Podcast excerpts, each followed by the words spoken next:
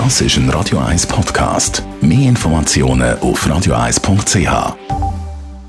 Die Morgenkolumne auf Radio 1, präsentiert vom Grand Casino Baden. Grand Casino Baden. Baden im Glück. Guten Morgen, Roger.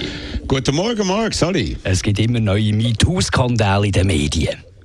Ja, und immer überraschendere Entwicklungen. So hat die Berliner Polizei die Ermittlungen gegen Till Lindemann von Rammstein eingestellt. Und das trotz heftigster Beschuldigungen in deutschen und Schweizer Medien. Am Lindemann sein Verhalten kann moralisch, aber offenbar nicht rechtlich aufgrund von klaren Beweisen verurteilt werden. Weiter laufen aber Klagen von Till Lindemann gegen Medien, bis jetzt vor allem mit klaren Niederlagen für das Magazin Spiegel, wo besonders hart und detailliert in dieser wie auch in anderen solchen Geschichten berichtet worden ist. Gleich ist es auch gelaufen im Fall vom deutschen Comedian Mockridge.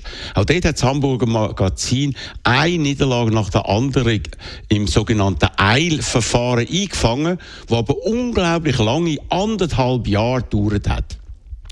Erst jetzt fängt das Hauptverfahren an. Das geht noch mehrere Jahre, läuft durch mehrere Instanzen und kostet unglaubliche Summen an Anwaltskosten. Das heisst, nur wer solche finanzielle Mittel hat, hat überhaupt eine Chance, sich vor Gericht gegen Vorwürfe durchzusetzen und erlittene öffentliche Schaden durch nicht beleidigte Beschuldigungen wenigstens teilweise zu korrigieren. Das ist stossend, vor allem in der heutigen aufgeheizten Atmosphäre mit MeToo-Geschichten, um die sich gewisse Medien wie der Spiegel richtig reissen. Wenn es aber jemanden trifft, der die gewaltigen finanziellen Mittel nicht hat, wie ein Lindemann, der ist hoffnungslos verloren. So hat der Finn Canonica, der ehemalige Chef vom Magazin von der Tamedia, müssen kapitulieren, weil er gegen den Grosskonzern Spiegel finanziell nicht hat können antreten. Dass der Spiegel dann das aber als Sieg verkündet hat, obwohl in der Sache selber nicht entschieden worden ist, das ist besonders stossend. Und jetzt ist ein neuer Fall aufgetaucht, in die Schlagzeilen hier in der Schweiz beim Online-Magazin Republik. Ja, dort soll der hauseigene Starjournalist seit Jahren junge Journalistinnen sexuell belästigt hat. Die Vorwürfe sind offenbar so gravierend, dass man bei der Republik nach dem Studium von einem vorgelegten Dossier beschlossen hat, den Journalist sofort freizustellen. Das ist natürlich eine öffentliche Vorverurteilung, da die ganze Branche seinen Namen kennt, auch wenn er offiziell anonym gehalten wird. Der Fall ist darum besonders brisant, weil die linksorientierte Republik sich bei MeToo-Fragen immer klar positioniert hat und andere Verlage bei solchen Vorgängen heftig kritisiert hat, wenn man dort nicht frühzeitig und seriös untersucht hat. Zudem hat man bei der Republik nur Fälle publiziert, in denen klar der Mann der Täter und die Frau das Opfer ist. So ist dort der Fall Roshani Canonica von Anfang an auch präsentiert worden. Von den Fakten aus einer detaillierten Untersuchung bekannt worden sind, die ein ganz anderes Bild gezeigt haben, hat man das einfach totgeschwiegen.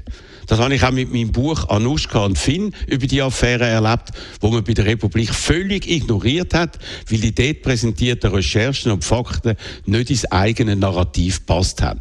Und jetzt steht man dort selber am Pranger und weiss nicht, wie man damit umgehen soll. All das beweist, dass man bei diesen Themen immer das Augenmaß behalten muss. Jeden Fall vorurteilslos beurteilen sollte und nicht nach einem Muster beurteilen soll, wie man das will vorgehen. Das wird in letzter Zeit völlig missachtet, vor allem bei Spiegel und Republik. Der Schaden bei den betroffenen und denunzierten Personen ist gewaltig.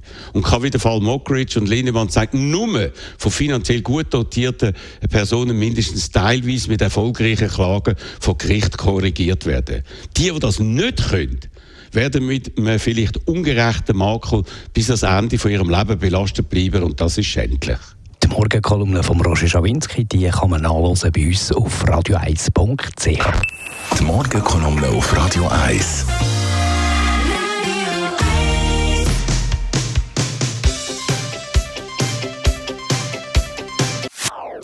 Das ist ein Radio 1 Podcast. Mehr Informationen auf radio1.ch.